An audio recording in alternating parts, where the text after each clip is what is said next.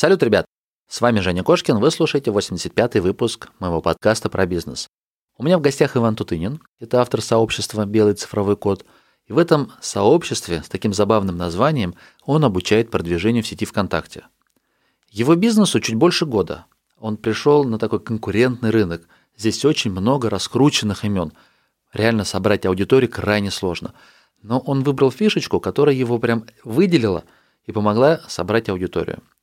Я уверен, что не все эту фишку разделили, но те, кому она зашла, стали трушными фанами, прям настоящими-настоящими фанами. И об этом говорит количество донов. Вот, кстати, ВКонтакт полгода назад добавил функцию поддержки авторов сообществ. То есть люди, которым нравится контент, могут подписаться, и ежемесячно небольшая сумма будет у них списываться в фонд поддержки автора. Как раз у Ивана 80 человек ежемесячно оплачивают там от 300 до 600 рублей – поддерживая его творчество. Его фишка такая. В его мире все мы котики. Вот так вот. В этом сообществе мы все котики, он запускает коду движухи, публикует мурководство, а вместо лайков мы ставим мяуки. Вот. Ну, забавный способ отстроиться и сильно выделиться. Я уверен, что этот выпуск поможет вам лучше понять, как устроена вот эта механика взаимодействия людей в социальных сетей как в них продвигаться, как общаться с людьми и как найти свою уникальную фишечку для продвижения. Ну а прежде чем мы перейдем к выпуску, я напомню, что спонсор мой это VP Shop. VP Shop – магазин премиум тем для WordPress. Они легкие, быстрые, многофункциональные. Собрались запускать свой проект. Я рекомендую глянуть на сайте wpshop.ru, кстати, слэш Кошкин, и будет скидочка 20%. Посмотрите темы, и я уверен, что для своего проекта вы сможете подобрать ту, которая сэкономит вам кучу времени, сил и нервов в будущем. Они классные. wpshop.ru слэш Кошкин, 20% скидки, а мы погнали к выпуску. Кошкин Про. Бизнес. Как открыть с нуля и прокачать. Про деньги. Как создать пассивный доход. Про время. Как не менять на деньги и работать в кайф. Как? Как? Как? Добро пожаловать в подкаст Евгения Кошкина о бизнесе в интернете. Устраивайтесь поудобнее. Будем разбираться, что работает, а что нет. Погнали! Иван, привет. Привет. Здорово, что ты согласился пообщаться со мной. Мне так нравится твой паблик. Я даже не знаю, с чего начать тебя расспрашивать. Почему ты выбрал котов в качестве иконок, или как правильно, как стиля. А, смотри, Конечно, то есть... Коду движуха. Да, а, кодики на самом деле, они такие, один из таких ключевых элементов проекта, скажем так. У меня была какая идея? Сделать проект, в котором я буду а, делать то, что мне нравится, то есть создавать контент какой-то, делать то, что я умею лучше всего, и сделать этот проект таким, ну, чтобы он нравился людям, я, значит, сидел и думал, что нравится людям, вот почему они там сидят в соцсетях, там еще что-то. И ну, все люди любят котиков. Вот так вот, да? Поэтому, да, поэтому вот. Слушай, ну я для себя честно скажу, честно примерялся, думал, так, окей, я Кошкин, ну раз в соцсети котиков лайкают, надо как-то этот образ использовать. Но что-то мне все время казалось, это будет какая-то ерунда. И вот когда я встретил твой паблик, я вижу там интересные материалы, действительно классные, полезные. Думаю, так, ну ты нашел способ выделиться, потому что, ну ты не первый, сам понимаешь, уже наверняка первопроходцев много было, которые не просто вели паблик, а именно вот у тебя есть, как знаешь, как есть определенный свой стиль, такое местечковое какое-то сообщество. Оно небольшое, но тесное, дружное. И вот все вокруг котиков и так выстрелили. Думаю, круто. Скачать, что ли, тебя, да, подрезать у тебя. Давай тогда с самого начала расскажи, как ты оказался в этой сфере. Какой твой опыт предварительно? Прежде чем ты пришел в интернет и стал зарабатывать в интернете, работал ли ты по найму где-то? Вообще, я пять лет отучился на инженера связи. О, коллега, коллега, кстати. Я 10 лет отучился, ну, потому что мне сложно давалась учеба. Угу. Но я тоже инженер связи. О, здорово. Окей. Вот, я год проработал по специальности после этого и понял, что это совсем не мое. Угу. И ушел, ну, просто уволился в никуда и начал пробовать себя там, тут. И в какой-то момент я попал в компанию как копирайтер. Компания вела сайт, и мне нужно было их блок вести. Угу. Вот, меня взяли туда без опыта, и вот где-то 6 лет я в копирайтинге уже проработал. а потом понял, что хочу вот прямо не просто на заказ писать, то есть, а именно вот для себя и что-то вот развивать в долгосрочной перспективе. И поэтому вот задумался над своим проектом. А как ты, как бы ты классифицировал свой проект? Это больше, вот, например, инфобизнес, или это все-таки клуб, онлайн-школа? Продаешь ли ты там больше курсы, или ценность больше в доступе, наверное, к сообществу, к знаниям и в перспективе видишь, что люди будут оплачивать, вот я там видел там донат у тебя, не донат, а доны, которые, ну, ежемесячная да, да, подписка. Да. То есть какой формат для себя ты видишь? Вообще я над этим не задумывался. Трудно сказать, потому что, с одной стороны, у меня есть классические курсы в стиле движухи, да, которые там ребята вписываются, и мы на, на протяжении нескольких недель, значит, изучаем какой-то материал, получаем навыки. Есть много материала для самостоятельного изучения. Ну и да, у нас есть некий такой формат клуба, куда попадают, значит, избранные котики и кошечки. И вот в этом уже формате клуба мы и общаемся, и помогаем друг другу, и с продвижением, и просто так, и созваниваемся там, общаемся. Ну, то есть есть вот какое-то такое более тесное закрытое комьюнити у нас. Поэтому э, каким-то одним словом классифицировать проект сложно. Но ты не инфобизнесмен или инфобизнесмен? Ну, отчасти, не относишься? да. Отношусь. Есть ли хейт какой-то определенный? Ну, просто, я так понимаю, когда ты работаешь в сфере заработка в интернете, появляется много хейта со стороны, и, как мне кажется, это люди покупаются на, наверное, обещания, на рекламные лозунги.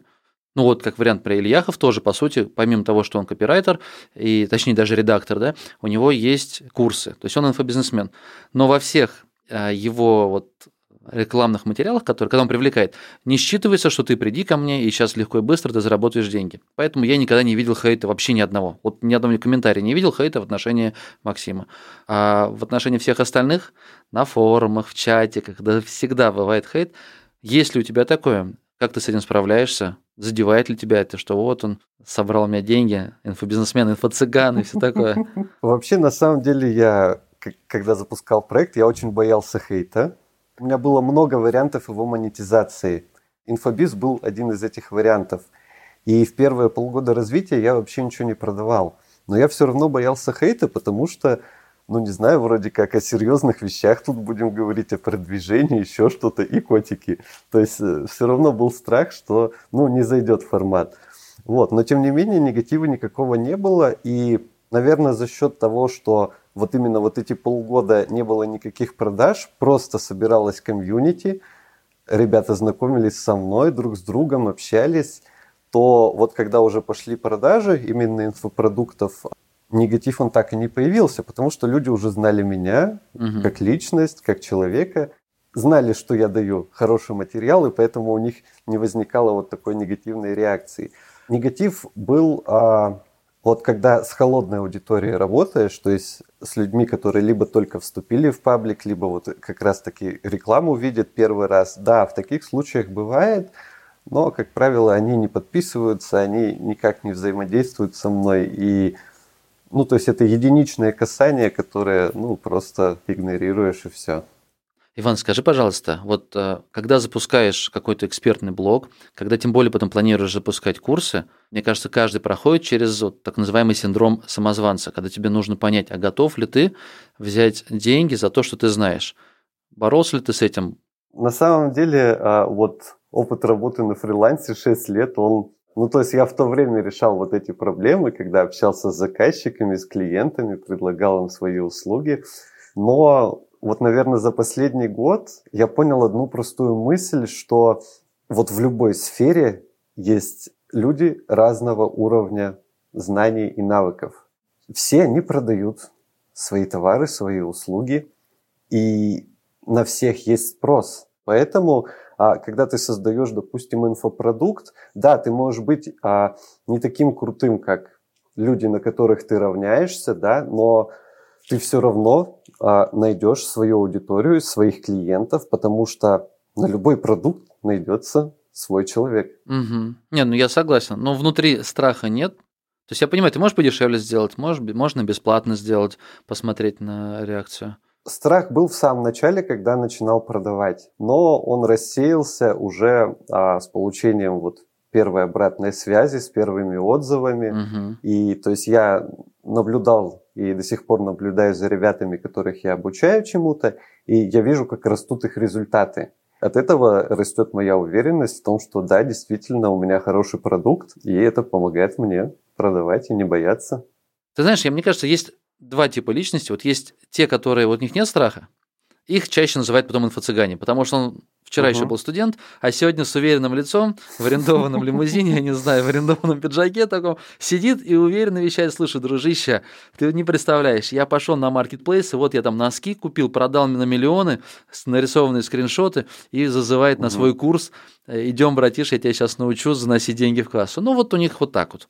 Ты ничего не поделаешь. А есть вот та аудитория, которые ну, я выбираю гостей, как вот эти морально-этические нормы, как их все это охарактеризовать, когда у тебя есть совесть. Вот ты так не можешь. Например, я так не могу. Я уверен, что как раз ты со своей аудиторией точно так же не можешь взять и завтра же начать. Слушай, дружище, я там прочитал, что там, не знаю, ТикТок есть, пойдем, я тебя сейчас научу зарабатывать миллионы в ТикТоке. Ну нет, ты скажешь, ребят, вот есть движуха, давайте вместе там поизучаем, соберемся, пригласим экспертов. Ну, как-то вот так будет происходить. Мгм, мгм, я понял. Мне кажется, а, ну, то есть вот классические инфо-цыгане, они предлагают увеличить доход, либо там легко заработать, либо еще что-то. А я, наверное, стараюсь вот и в рекламе, и в продающих постах, и везде делать акцент не на деньги как таковые, а на знания и навыки, которые человек получает. По сути, это, одно и то же. То есть, получив новое знание, ты начнешь больше зарабатывать. Но за счет того, что ты изначально продаешь знания, тебе самому психологически проще, потому что ты знаешь, что знания ты абсолютно точно можешь дать, да, и если поработать с человеком, ты его научишь. В то же время, а, когда ты продаешь доход, ты не можешь... Так проще продать просто. Да, да, но пси- психологически это тяжелее, по крайней мере для меня, потому что я не могу а, гарантировать этот доход. Но, но я могу Конечно, гарантировать, конечно, что согласен. человек получит новые знания. И вот когда ты продаешь то, что ты можешь дать точно, вот это очень сильно помогает как раз-таки преодолеть этот синдром самозванца. Супер. Хорошая, кстати, мысль. Ее надо зафиксировать. Зафиксировать, ну, потому что как Че- Черняк, по-моему, всегда говорит в своих видосах. А, ну, все, зафиксировали. Не, ну, на самом деле идея, потому что, видишь, как я а, инфобизнес, вот хороший инфобизнес, то есть обучение, онлайн-обучение, это прям целый пласт в бизнесе в интернете. То есть если, так как у меня подкаст про бизнес в интернете, то вот онлайн-обучение – это классная сфера, в которой можно зарабатывать. И если ты действительно понимаешь, какую ценность ты продаешь, ну, как репетитор. Репетиторы же они тоже могут, могут онлайн заниматься. Просто единственное, здесь в отличие от репетитора, ты можешь создавать курс, можешь движуху, можешь книгу, продавать информацию, а не обещания. Тогда это морально-этические нормы какие-то ты там соблюдаешь, и все честно. Здорово. Иван, давай поговорим про то, в чем ты силен. Я так понимаю, что это как раз социальные сети и продвижение эксперта.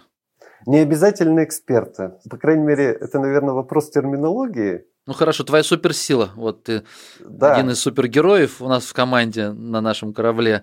Мы летим спасать галактику. Какая у тебя суперсила? Помоги разобраться ребятам с проблемой.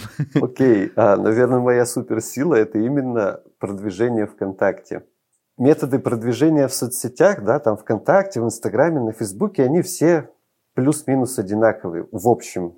Мгм. Вот, но за счет того, что у каждой соцсети а, свой набор функционала и, скажем так, свои алгоритмы, вот именно за счет знания функционала и алгоритмов можно добиваться гораздо более крутых результатов, чем просто зная какую-то одну базу. Вот, поэтому я предпочитаю продвигаться только ВКонтакте и, соответственно, обучаю ребят. Только ВК, да, получается? Ты не пробуешь другие платформы? У меня был опыт консультирования по Инстаграму. Одна моя подписчица, у нее блог в Инстаграме на 30 тысяч.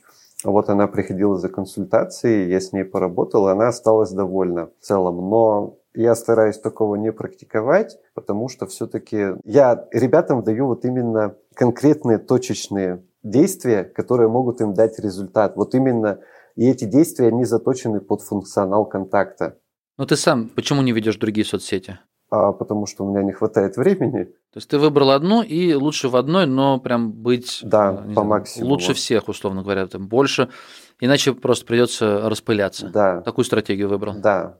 Так, хорошо, давай про самую главную твою суперсилу, про продвижение ВКонтакте. Самый первый вопрос. А чем ВКонтакт как-то ну, выделяется, наверное? А, ну, вот если, опять же, есть бизнес-среда, и в бизнес-среде ну, люди про Facebook так серьезно смотрят. Ну, надо Facebook идти, ВКонтакт вроде это котики, это паблики с смешными мимасиками. Всерьез не воспринимают. И, опять же, очень много говорят, Женя, да не надо ВКонтакт, надо в Телеграм, нужно в Инстаграм. Но мне кажется, ВКонтакт классная платформа, с которой еще можно работать и работать. Как ты видишь, чем она ну, крута? Ну, видишь, у меня такой формат, э, немного такой вольный, вольный формат общения, может быть, даже немножко игривый, игровой, то есть несерьезный, скажем так. И аудитория контакта, она хорошо на это реагирует. То есть они чувствуют вот это вот а, атмосферу, что ли. Понебратство такое некое, да? Ну, да, вот это... Людям нравится вот это неформальное общение, и ВКонтакте оно есть. По крайней мере, на мой взгляд. Но тебе кажется, что там, получается, как бы по-дружески все, да? Ну да. Теплое, уютное местечко. Да, да, да, да. И, в принципе, пользователей много, и работать еще можно. Ну вот если, например, брать для... К тебе приходит на консультацию, говорит, слушай, у меня есть бизнес, или я хочу как эксперт, или как э, просто фрилансер прокачивать свой личный бренд. Ты бы советовал все-таки ВКонтакт или, допустим, там идти в Телеграм или в Инстаграм? Я обычно, как говорю, то есть э, выбирать нужно ту соцсеть, которая больше нравится лично тебе, потому что тебе в ней работать, тебе с нее зарабатывать, и в любом случае я могу дать ребятам какие-то общие знания и навыки, и я могу объяснить на примере функционала ВКонтакте, как делать те или иные штуки для продвижения, чтобы результат рос из месяца в месяц. И в принципе, по аналогии можно делать в других соцсетях. Вот, то есть э, принципиальной разницы нет. Но, наверное, есть разница а, в формате контента, конечно. То есть, если, допустим, а, приходит художница ко мне, то тут я рекомендую Инстаграм, потому что это соцсеть, в принципе, э, созданная для графического для контента. Для картинок, да? Да. Угу. Ну окей, хорошо. Ты советуешь продвигать личную страницу или все-таки паблик? Я рекомендую вообще делать выбор на основании наличия или отсутствия бюджета рекламного. То есть, если бюджета нет, то продвигать личную страницу, потому что за счет бесплатных инструментов можно добиться хороших результатов. Если есть рекламный бюджет, пускай небольшой, там 2-3 тысячи в месяц, лучше делать паблик, потому что рекламные возможности у сообщества, они гораздо шире, чем на личной странице. И за счет этого можно, скажем так, делать более тонкую настройку рекламы и привлекать более дешевую и хорошую аудиторию. А личную, личную страницу разве там те же самые возможности по таргету? Нет. Нет, не те же самые? Там а, различия в форматах рекламных объявлений. То есть на личной странице ты можешь сделать рекламку вот слева, тизерную, да, либо а, там один формат с кнопочкой есть, если я не ошибаюсь. А в сообществе ты можешь сделать карусель, то есть там, где вот несколько товаров типа листаются. А, можно сделать а, классический пост – форма тоже с кнопкой. Много разных есть, и ну, с ними гораздо легче работать. Хорошо, а про продвижение ты больше за естественный прирост? Или ну, ВКонтакте обязательно нужно заносить деньги в кассу, чтобы продвигать? Естественным образом можно как-то собирать? Можно. Есть бесплатные способы привлечения аудитории, конечно. Они работают хорошо, и местами даже они приводят аудиторию гораздо более вовлеченную и заинтересованную, чем аудитория, которая приходит с рекламы. Но проблема этих методов в том, что они требуют очень много времени и сил. То есть вместо денег ты платишь своим временем. И это очень такой неравноценный обмен. Поэтому рекомендую всем начинать именно с каких-то бесплатных методов, чтобы вот первичную аудиторию собрать и начать хотя бы с ней уже работать. И со временем обязательно уходить уже в платное привлечение, потому что это проще, это быстрее, и это освобождает очень много времени на то, чтобы уделять больше времени контенту и другим составляющим. Во сколько сейчас обходится подписчик? Ну, в такой, в среднем, не в развлекательной тематике, а, ну, получается, экспертной. Я так думаю, например, подписчик в твой блог или там в блог психолога или в блог дизайнера, допустим, примерно одинаково будут стоить. Ну, по крайней мере, в одном порядке они все будут находиться. Я так подозреваю, там от 30 до 60. Но мне хотелось бы узнать, что на самом деле сейчас творится. на самом деле где-то в этом порядке оно и происходит. У меня есть в паблике два больших сегмента аудитории. Первый – это писатели, которые пишут книги и пытаются продвигать себя в соцсетях. И второй – это уже специалисты, там фрилансеры, психологи, кто уже на клиентуру работает. Скажем так, в лучшее время писатели мне выходили по 15 рублей за подписчика, а специалисты уже где-то в районе 30 рублей. Сейчас цены выросли за этот год. Либо просто креативы мои приелись, не знаю, мы сейчас пробуем разные Раскрасить кота. В среднем сейчас а, стараемся держать где-то в районе 50 рублей, наверное, за подписчика. То есть это вот, скажем так, вот тот KPI, который превышать мы не хотим. Как ты считаешь, все эти механики, которые в контакт вводят, боты, какая-то активность, знаешь, как, как ее правильно, я сейчас смотрю у тебя даже на странице, то есть комментарии, поощрение комментариев, она нужна для сообщества или это вот все-таки ну, для детей? Ну, там, 10-15 лет, им, наверное, важно. А взрослые, там, 25-30 лет. Ну, неужели им важно, кто, кто сколько накомментировал, кто сколько мурок собрал? Вот я вот вижу, у тебя игра какая-то есть. Да, да. Но я вижу, я общался с другими ребятами, и знаешь, очень много кто вводит какие-то механики, чтобы боты провоцировали на общение или писали тут же в комментариях, что как типа геймификация. Точно, у меня год назад был выпуск про геймификацию, классные механики, угу. которые можно в ВКонтакте внедрить, и что все прям было кру- круто так вертелось, крутилось, и боты между собой общались друг с другом, подкалывали. Да, да, да. И человек заходит такой, да нифига себе. Это нужно? Я бы не сказал, что это нужно. То есть вот геймификация, по крайней мере ту, которую дают боты, в плане комментов, мне кажется, она не нужна. Боты полезны, например, когда вот запуск курса происходит какой-то, да, и вот там не 30 человек собирается, а 300 да, то есть большая аудитория, за которой нужно следить, как-то ее вести, вот тогда боты, они очень хорошо в этом помогают, то есть именно как автоматизация рутины какой-то. Вот. А в плане вот именно а, вовлечения в комментарии, общения и всего прочего я предпочитаю общаться лично, потому что это повышает вот как раз-таки лояльность аудитории и помогает укреплению комьюнити. Я понял, ты строишь сейчас взаимоотношения с людьми. Да. То есть, чтобы в дальнейшем ну, выстроить уже более серьезный бизнес. Как давно ты развиваешь это сообщество? А, с декабря 2019 года. Чуть больше года, да, получается? Да. Ну, прикольно. За год собрать аудиторию, построить экспертность в ней, есть результат. Причем важнее, мне кажется, не в том количестве денег, которое он приносит, а в том количестве людей, которые есть, которые вот у тебя действительно в сообществе, которые комментируют, общаются. Я уверен, что если у тебя была бы цель сейчас перейти на более жесткую монетизацию, ты запустил бы какой-нибудь курс, его активно, жестко так попродавал бы и вышел бы на доход там в 2-3 раза дороже, в 2-3 раза больше. Другой момент, что удовольствие не принесет такой формат.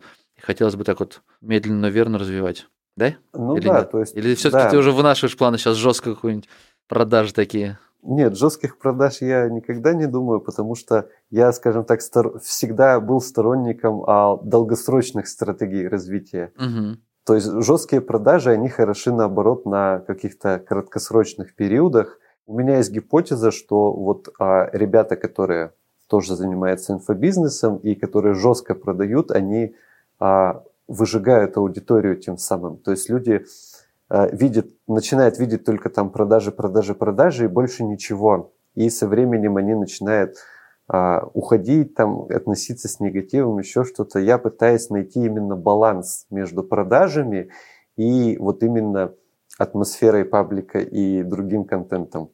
То есть, чтобы людям всегда было интересно, и они всегда хотели приходить сюда и возвращаться снова, вне зависимости от того, там, продаю я или не продаю. Ну, кстати, вот когда приходят к тебе ребят на консультацию, советуешь ли ты вот тот стиль общения, который примерно у тебя? Ну, вот я его видел в нескольких других пабликах, сейчас вот сходу не назову, такой вот действительно легкий, понебратский, ну, то, как ты в курилке можешь с другом похихикать, выйти вот так вот и обсудить любую тему. И здесь точно нету, ну, несмотря на то, что тема серьезная, вокруг денег, вокруг продвижения, ты ее так вот, твой пост сейчас листает, там что-то насать в тапке. Угу. Ну вот понимаешь, это, этим все сказано, как, как ты ведешь свой, свою соцсеть. кому-то заходит, и они думают, о, прикольно, Ваня там сжет все время.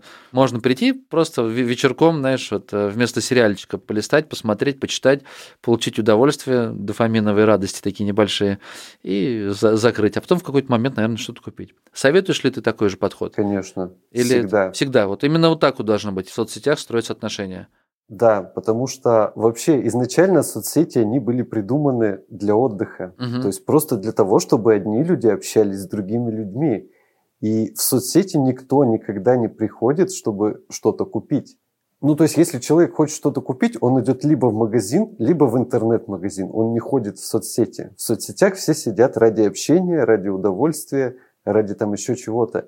Ну, то есть, вот такое вот легкое общение, оно как раз-таки а, дает людям то, зачем они пришли изначально. И впоследствии, да, они могут что-то купить. Вот. А если, скажем так, а, общаться вот чисто официально, на официальном таком языке, на «вы» обращаться всегда, еще что-то, это может быть в каких-то редких случаях это и будет полезно, но вот прямо так сходу я даже, наверное, примера не могу назвать. Но есть же стандартный формат. Вот э, я сейчас открыл блог, Э, Радислава Гандапаса. То есть бизнес-тренер Радислав Гандапас, уже признанный, учит ораторскому мастерству, ну, действительно эксперт, который, ну, мне кажется, на заре, прям в основании вот этой всей бизнес-тренерской школы стоял, то есть уже, я не знаю, сколько лет он занимается этим, только у него ну, все серьезно, все чинно, мирно. Ну, для Фейсбука вот такой контент. Ну, короче, ВКонтакт это же ну, не для этого, или наоборот, просто твой формат это именно выделиться среди тех, кто уже там 10-20 лет застолбили свою нишу, стали экспертами, и все теперь вот так вот, то они, они не могут теперь вот так по-небратски, но это весь образ порушит, правильно? Ну да, то есть это именно для привлечения внимания очень хорошо работает, особенно в условиях высокой конкуренции. Ну, прикольный формат, надо взять на вооружение. Мне кажется, вот ребятам, кто собирается продвигаться ВКонтакте, нужно вот просто твой паблик досконально изучить и гораздо больше от него получат, именно просмотрев визуально, чем вот сейчас мы сможем весь твой опыт собрать в одну кучу и передать, сказать, вот делайте вот так вот или вот так вот. Круто. Слушай, а верифицированная страница дает какие-то плюсы? Или ты только защита от тех жуликов, которые, ну, паразитируют на твоем образе и впаривают ну, курсы, которые на самом деле не курсы, а просто переведи на карту? Ну, на самом деле, жуликов пока замечено еще не было, но да, в основном галочка нужна именно для таких случаев. То есть каких-то других привилегий она не дает. Единственное, приоритет в поиске. Слушай, прикольно, у тебя и сообщество верифицированное, и личная страница верифицирована. Да, они же вроде бы инфобизнесменам не дают галочки. А я как, я подавался как автор и лидер мнений. У меня тогда да, были разные постики на разные темы. Ну, где-то mm-hmm. вот прошлым летом это было. И прошел. Странно. Я подал, мне сказали, слушай, Жень, нет, твоя страничка это ни о чем. А вот твою, твой паблик мы можем. Я подал на паблик, они сказали, слушай, нет, ну твой паблик тоже ни о чем. Ну, Подай через месяц. Как-то так все это закончилось. Да, я на самом деле свои тоже не сразу получал. По крайней мере, на личной странице, по-моему, мне один раз отказали. Я тогда пробовал как а, фрилансер, как копирайтер угу. еще пройти. То есть я документы приложил все, что я индивидуальный предприниматель, что там все у меня хорошо, и там отзывы и всякое-всякое. И сказали, нет, нет, вы не подходите. Три месяца жди до повторной заявки. Я, значит, подождал три месяца и думаю, надо попробовать через другую категорию пройти. Вот, и подался уже как автор и лидер мнений, и меня одобрили. Угу. Слушай, я сейчас открыл твои товары. Вот у тебя есть прикольно. Один товар за рубль, а другой за 50 тысяч. Ну вот просто зачем? Ну, как бы я не знаю.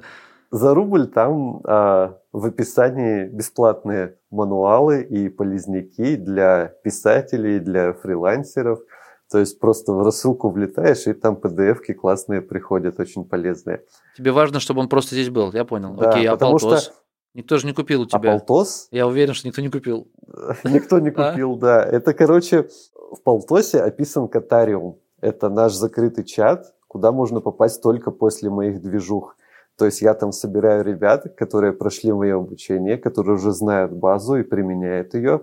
И мы вместе с ними, вот как раз-таки это аналог закрытого клуба.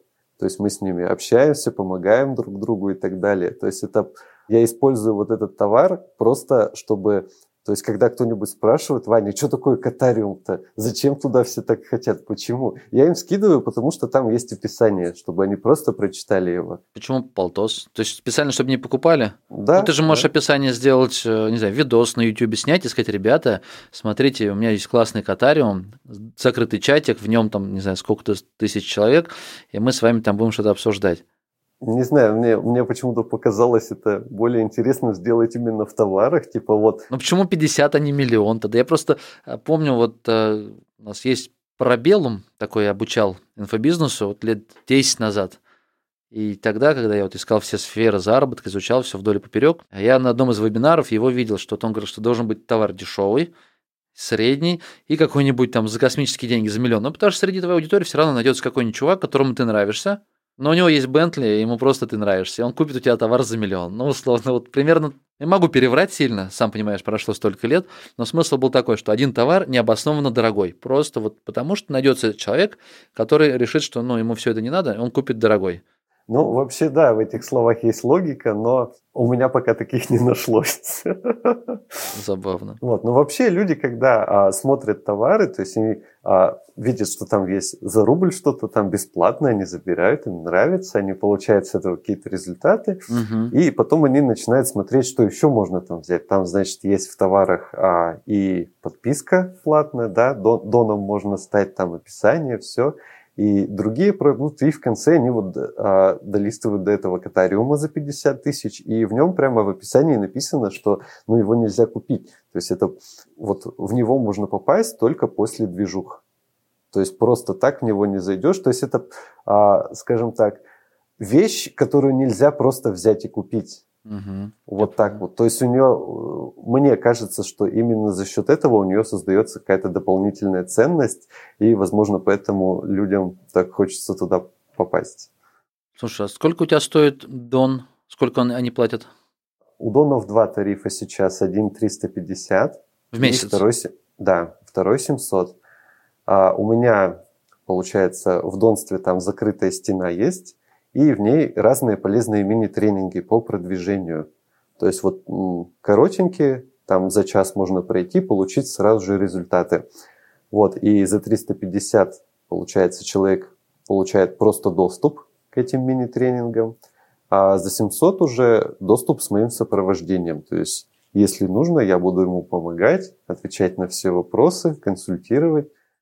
Не, просто интер- интересно. Мне нравится, как ВКонтакт, он достаточно быстро, оперативно реагирует на новые техники, которые появляются. Потому что этот формат донства, ну, то есть, получается, это типа, ну, действительно, донатов, но только изначально посыл другой, как Patreon. Знаешь такой сервис? Да. То есть есть люди, которые создают контент, есть аудитория, которая неравнодушна к автору контента, и вот Patreon сервис, который помогает связать этих людей с, с автором. Как раз вот такое закрытое какое-то сообщество, ты на ежемесячной оплате поддерживаешь своего автора, а, и он тебе дает доступ, ну там разные награды, чатики, может быть, закрытые материалы, а, дополнительные выпуски или что-то еще. ВКонтакт это перенял, начал популяризировать, но у тебя единственный, наверное, паблик, у которого я вижу такое большое соотношение, ну, количество донов к общему количеству подписчиков. У тебя почти полтора процента подписчиков стали твоими донами. Мгм. Ну, вот для сравнения, я не стал дальше. Я у себя протестировал такую механику. Когда-то опубликовал, ребята, если вам нравится контент, вот сюда можно там подписаться, соточку в месяц платить, что-то я вам там потом подам. Один человек подписался, я с ним потом познакомился, подружился, даже выпуск мы с ним сделали. Владимир, системный администратор, у него интересный выпуск, как раз один из лидеров по количеству прослушиваний за прошлый год, потому что ну, у него классный бизнес, как раз бизнес в интернете. Он и фрилансер, то есть он выбирает тех заказчиков, с кем он может работать, он ведет свой сайт, он ведет телеграм-канал, и много-много-много разных источников заработка. Мгм. Кейс великолепный. Я вот как раз благодаря, наверное, Донству с ним познакомился. Но я понял, что, в принципе, наверное, можно развивать эту тему. Но пока что, ну, не знаю, может быть, менталитет людей, но не готовы платить просто так, ни за что, как бы. У тебя заработало, ра- растет, я так понимаю, да, количество? Конечно. То есть у меня доход от донства и количество донов, оно растет каждый месяц. То есть, 25 тысяч, получается, уже приносят они. Ну, плюс, плюс-минус. да, да, так и получается. Круто. То есть, если ты сделаешь 760, Слушай, а что нужно сделать, чтобы у тебя было не 76 донов, а 760, а? Ой, я не знаю. Если бы я знал, я бы сделал. Но вообще я вижу вот именно в этом инструменте, во-первых, очень удобный функционал прямо вот в любимой соцсети. То есть мне не нужно идти там на Patreon или на другую площадку, чтобы получить это. Это все есть прямо здесь. Более того, прямо в моем паблике. Угу. Это очень удобно для меня. Просто вот в одном месте все.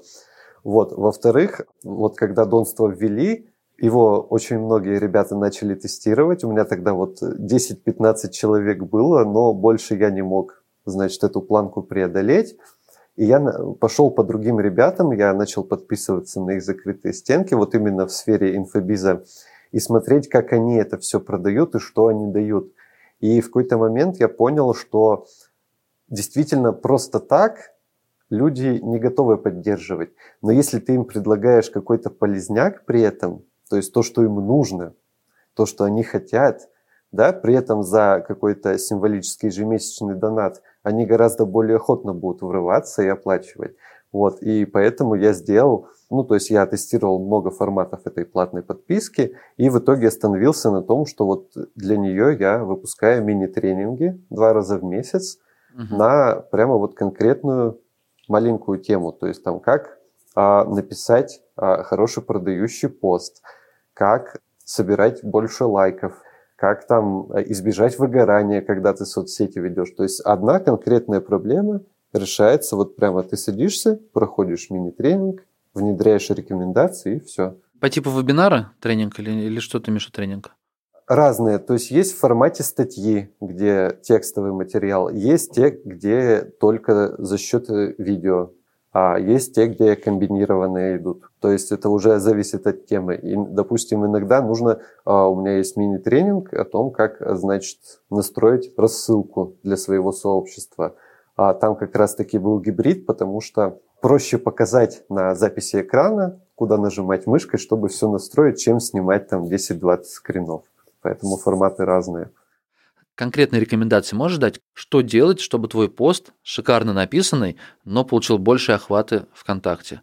Может быть, там по времени публикации, призывы. Потому что, опять же, я знаю, да, ну, да. как не сам не тестировал, кто-то, может быть, сказал из ребят, что если ты в конце пишешь «ставьте лайки и репосты», какую-нибудь такую, то тебе опять же охваты порежут. Короче, а, тут да, на самом деле есть э, методы, которые позволяют посту добиться большего количества охватов. Самый простой из них, а, да, это сделать призывы к лайкам и комментариям. Но ВКонтакте отслеживает, грубо говоря, содержание поста, и если в нем есть слово там лайк, комментарий, еще что-то, то он занижает охваты. Поэтому нужно а, не прямым текстом просить аудиторию проявить активность, а завуалировать это, либо заменить слово лайк. У меня вот это вот мяук.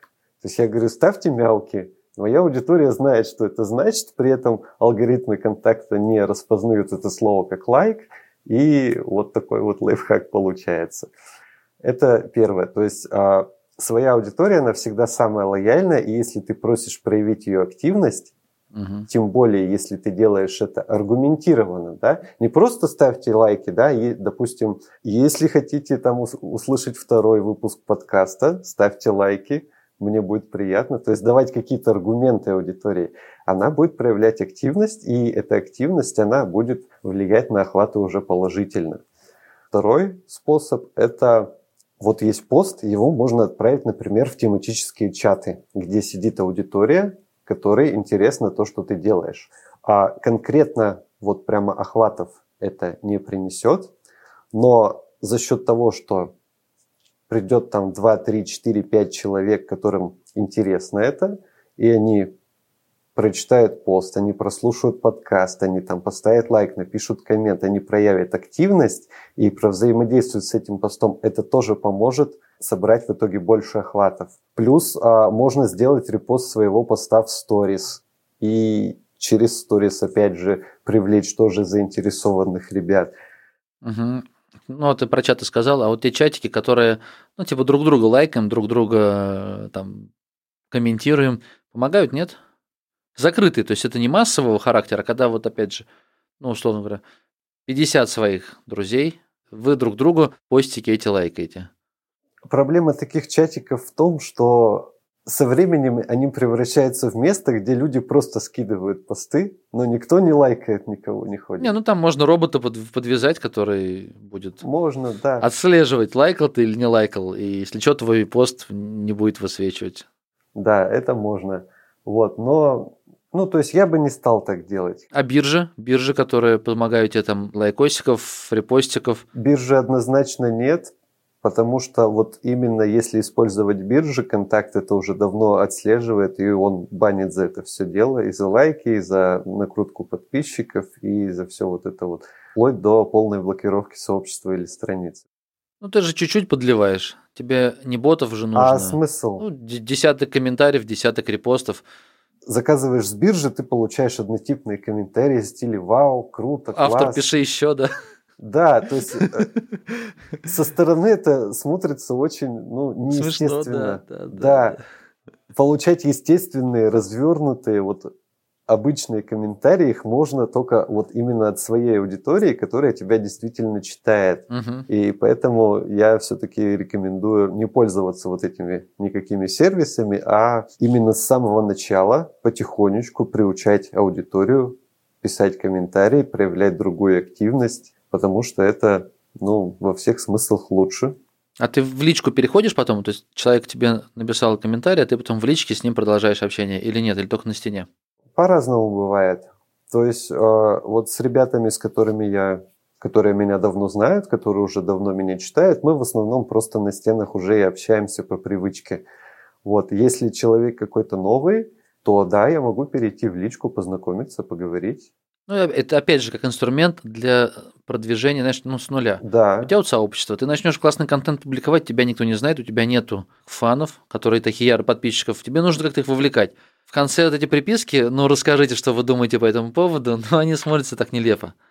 Скажем так, приписки, они э, должны быть разными. Ну ты их пишешь, и потом ноль комментариев. Потому что ты сразу просишь сделать сложные действия. Если у тебя аудитория не оставляет комментарии, то не нужно просить ее оставить комментарии. То есть комментарий – это сложное действие. Человек должен сесть, сформулировать мысль в голове, напечатать ее, отправить, при этом пройти психологический барьер, да, не просто э, факт того, что он тебе ответил комментарий, но то, что его другие люди прочитают. То есть очень много факторов, и не все готовы сходу оставить комментарий. Поэтому вот призывы в конце постов, особенно в начале, когда ты только за- начинаешь заниматься продвижением, они должны быть простыми. То есть поставь лайк, если понравилось, а, отправь стикер в комментарии, если хочешь продолжение. То есть очень-очень простые. Там банально можно сделать опрос, просить проголосовать в вопросе в анонимном. То есть действие, которое вообще никак не отследить, которое для, даже для нового человека абсолютно безопасно и психологически, и там его никто не спарсит, ничего ему не будет предлагать. Мгм. Но, тем не менее, даже клик в анонимном опросе, он приблизит вот этого нового человека, повысит его вовлечение в твой проект, в то, что ты делаешь. И вот со временем, с таких маленьких шажков, ты сможешь прийти к тому, что ты будешь писать, типа, расскажите, ребят, что вы думаете, и тебе будут на это отвечать. То есть вот плавно нужно развиваться. Мгм. А тестируешь сам? Например, появилась идея, вот я такой-то формат сделаю, такой-то формат и такой-то формат. И какой из них лучше зашел, я такие буду Да, я тестирую вообще все, постоянно. абсолютно всегда. У меня даже вот э, третий поток кота движухи я сейчас собрал. У меня каждый вот предзапуск потока, он по-своему проходил. То есть я всегда тестирую, заменяю результаты. А почему? Потому что я привык в своих обучениях а, ребятам наглядно показывать, как абсолютно все, что я им даю, я делаю сам. То есть я показываю, что вот можно сделать так, получить такой результат, можно сделать иначе, результат будет другой, да. То есть вот прямо все-все-все у меня идет в примерах, а чтобы эти примеры были, я должен сам всегда все это дело тестировать. То есть те- тесты постоянные должны быть. Да. Опять же, для меня это интересно, потому что даже вот когда запуск какой-то движухи проходит, вроде как все одно и то же, но при этом вот появляется вот этот вот интерес, да, что если сделать не так, а иначе, и посмотреть, что получится, повлияет ли это как-то там на продажи, на вовлечение, еще на что-то. Мгм.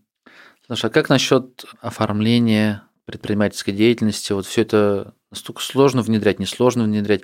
Ну, просто я уже очень давно предприниматель. Ну, вот у меня неделю назад 20 лет было, как первый, первый чек, как О. предприниматель получил. Да, угу. вообще в бизнесе еще дальше. Настолько для меня это не проблема, то есть я не могу представить, что это была бы сложность. Как у тебя? То есть я так смотрю, ты на карту принимаешь просто перевод или нет? Ну, ведь нужно там чек, касса, онлайн-касса, какие-то вот эти заморочки. Как это сейчас все решается вопрос? Вот я решил продать курс. Ну, тут я целый год вел паблик, теперь созрел. Продам-ка я курс. Я что, говорю сначала на карту, мне не заблокируют потом в банке разве? Если мне 100 человек начнут деньги за закидывать на карту, должно же быть как-то оформлено все. Вообще я сейчас оформлен как самозанятый, то есть я вот именно с каждого получения приложение мне формирует чек, и если человеку нужен чек, я его отправляю ему. Угу. Вот, то есть э, самозанятость это вообще, ну, по крайней мере, я три года был индивидуальным предпринимателем, и я прям чувствую разницу, и мне нравится. То есть это стало настолько удобно, то есть будучи ИПшником-фрилансером, мне нужно было заключать договора со всеми, акты сдавать, счета подписывать, а раз в год там кудиры заполнять, платить кучу разных налогов, содержать сервисы, которые мне будут считать эти налоги, угу. потому что сам я так и не разобрался, а, там расчетный счет, его содержание. То есть это огромная куча бюрократии, абсолютно ненужной. На самозанятости у меня есть одно приложение, через которое я делаю вообще все. И больше мне ничего не нужно. Приложение, которое налоговый или что ты имеешь Да, да от налоговой. То есть я в нем фиксирую, я через него плачу все, через него же можно там справку взять, еще что-то. То есть ты можешь, ты спокойно показываешь, э, там, переслать деньги на карту, да. а потом ты фиксируешь.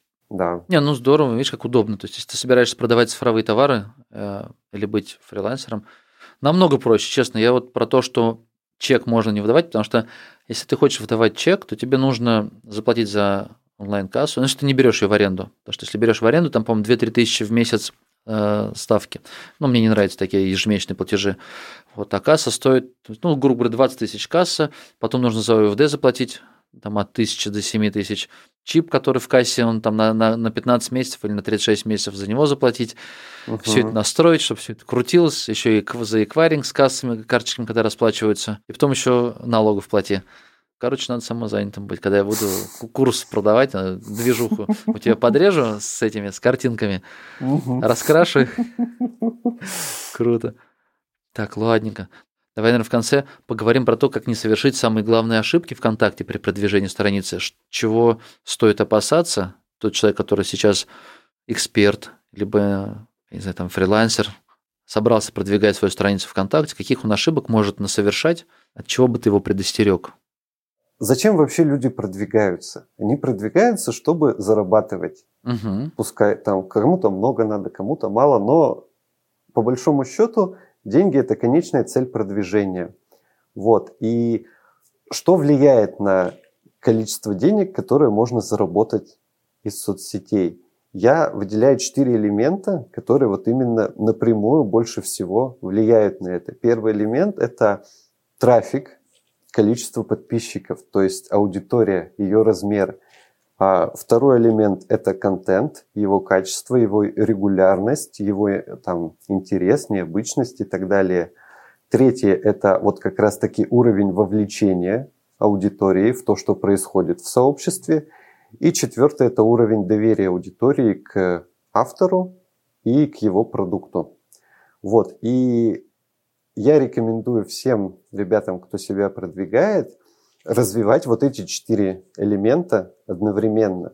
То есть всегда следить, чтобы сообщество росло, чтобы был трафик рекламный там или еще какой-нибудь, чтобы количество подписчиков постоянно увеличивалось, да. Дальше регулярно, обязательно регулярно публиковать контент с какой-то периодичностью. Пусть это будет там раз в неделю, например, да, но стабильно там 52 недели в году. Вот. Третье – это вовлекать нужно аудиторию, общаться с ними, там взаимодействовать, как-то еще что-то, чтобы они вот не просто приходили, читали, да, а, а начинали формировать комьюнити. Крепкое, тесное, пускай оно будет маленьким, но главное, чтобы оно было. И четвертое – это доверие. а, это уже такой больше с продажами связанный фактор, то есть доверие к продукту, то есть может ли этот продукт решить мою проблему, если я его куплю, там, развлечь меня, помочь мне там или еще что-то.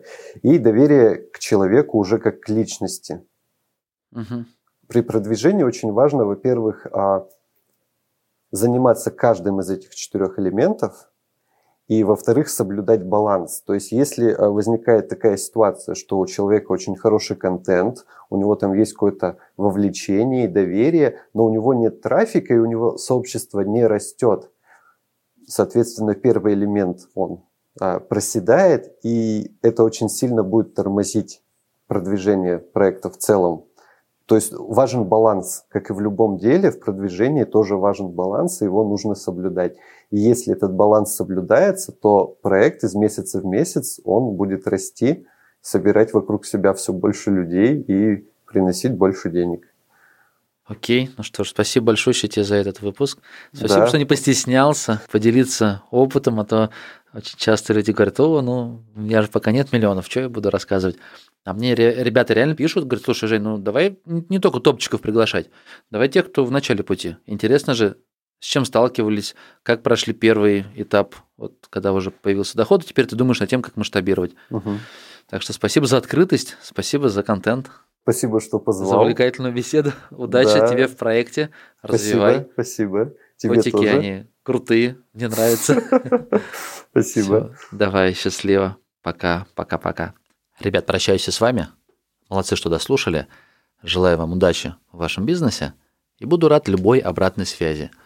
Пишите мне в личку в телеграме EVG Кошкин, ВКонтакте evg.кошкин – все, что вам понравилось, или наоборот хотели бы изменить в этом подкасте. Пишите, каких гостей пригласить. Если, может быть, у вас есть классный кейс, есть опыт, которым вы хотели бы поделиться с моими слушателями, тоже пишите, не стесняйтесь. Обсудим, и, может быть, вы станете следующим моим гостем. Все, ребят, пока-пока. До новых встреч.